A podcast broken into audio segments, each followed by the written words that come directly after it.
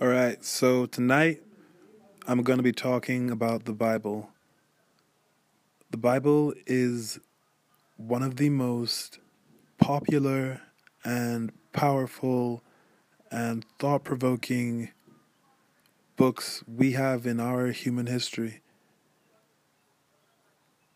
The Bible contains written texts and historical documents dated back over 2,000 years in our history, and that is truly just fascinating.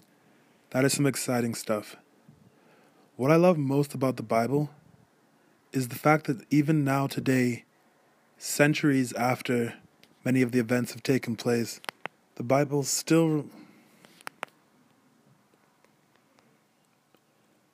remains a prolific, and well-recognized piece of work.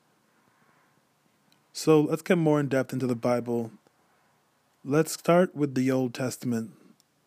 Let's start with the very first book of the Bible, Genesis.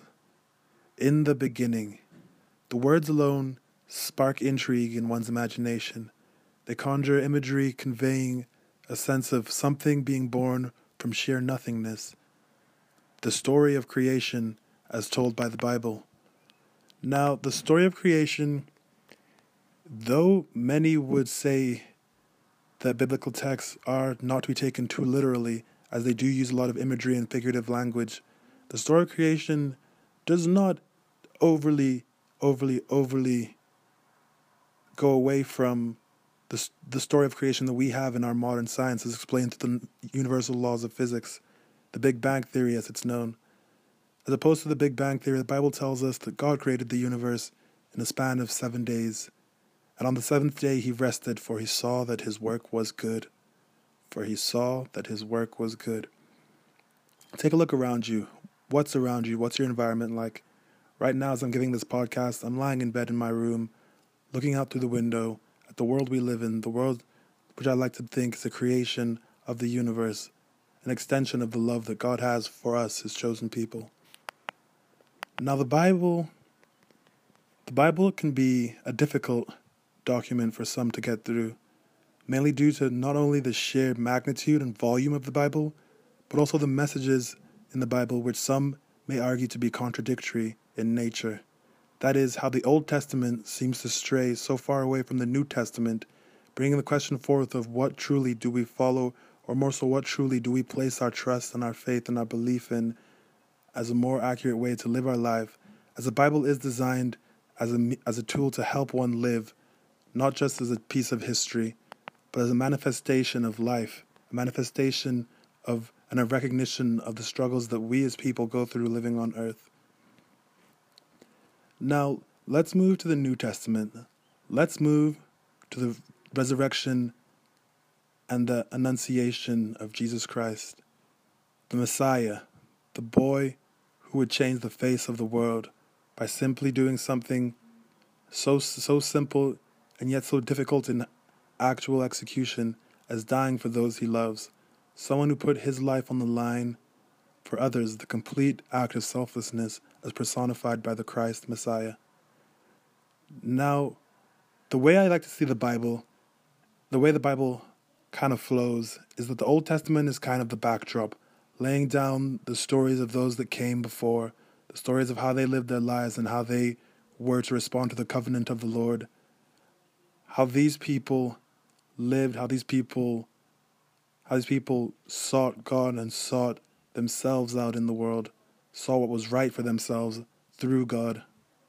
The only begotten Son, Jesus Christ, is a risen Messiah and testament of the faith that God does have for his chosen people.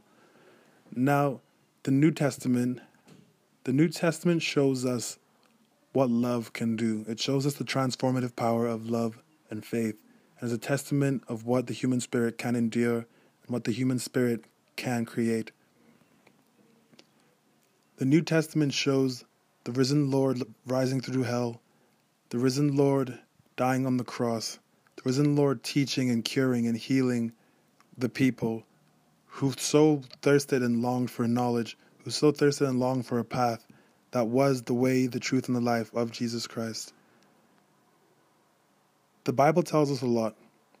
The Bible does not so much tell us a lot as convey a lot of the strength and a lot of the character and a lot of the transformative power, which is almost like magic, but is deeper than magic. It's truly a sensation, it's truly an understanding, an alignment of your way of life with a higher order. It is truly a manifestation as one does go through the Bible. It truly is a transformation as one truly becomes more in touch with truth, more in touch with nature, more in touch with love, more in touch with sight and vision. It becomes a manifestation of the greatest creation that is the known universe, the world we live in today. It does truly align, it does truly bring new life and new words and a new vocation to the spirit as one goes through the Bible. Now let's talk about Revelation. Revelation is a fascinating chapter. Revelation is filled with all sorts of apocalyptic prophecy, all sorts of ideologies based around damnation and salvation, the rapture, the being left behind, the opening of heaven, the closing of the gates of hell. It truly does paint a lot of imagery, paint a lot of pictures, does create a lot of ideas in the head, just thinking what it would be like on the end of days. What is the end of days? Will we ever see the end of days? And will the risen Lord arise as proclaimed by the scripture on the final day of time? Now, Revelation can be looked at as many ways. It can be looked at not in such a literal way as the world ending, but perhaps an end of the old ways of the world, an end of ignorance, an end of racism, an end of corruption, an end of genocide, an end of starvation, an end of famine. It can be seen as a different kind of end, not just the end of everything, but the end of everything that holds us back and keeps us from reaching progress, the progress that we so naturally work towards as a means of survival and bettering our situation here on earth. Now, another of my favorite readings in the Bible is the Gospel of Matthew, the Gospel of Mark, the Gospel of Luke, and the Gospel of John. Now, what I find very interesting about these Gospels is how they seem to be different encounters of people with Jesus Christ. People saw Jesus Christ in different ways. Some saw him as the chosen one, the Messiah. Others saw him as a heretic, a lunatic, a madman, a man destined for terrible things.